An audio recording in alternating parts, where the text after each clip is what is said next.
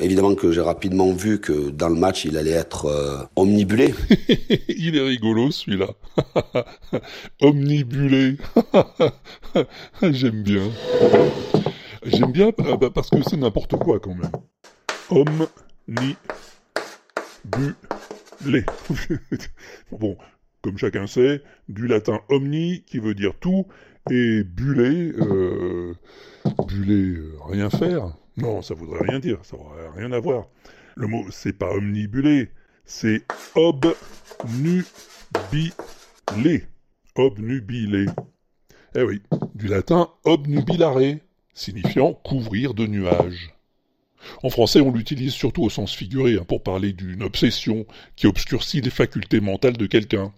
On peut l'employer aussi dans le sens de hanter, tracasser. Ça m'obnubile jour et nuit. Omnibulé par la propreté. Obnubilé, pas omnibulé. C'est un barbarisme, ça. Un barbarisme rigolo, d'accord, mais quand même.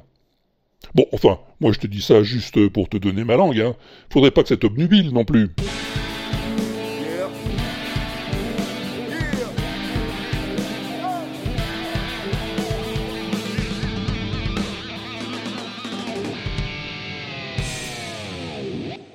Crazy rock and roll music anyway?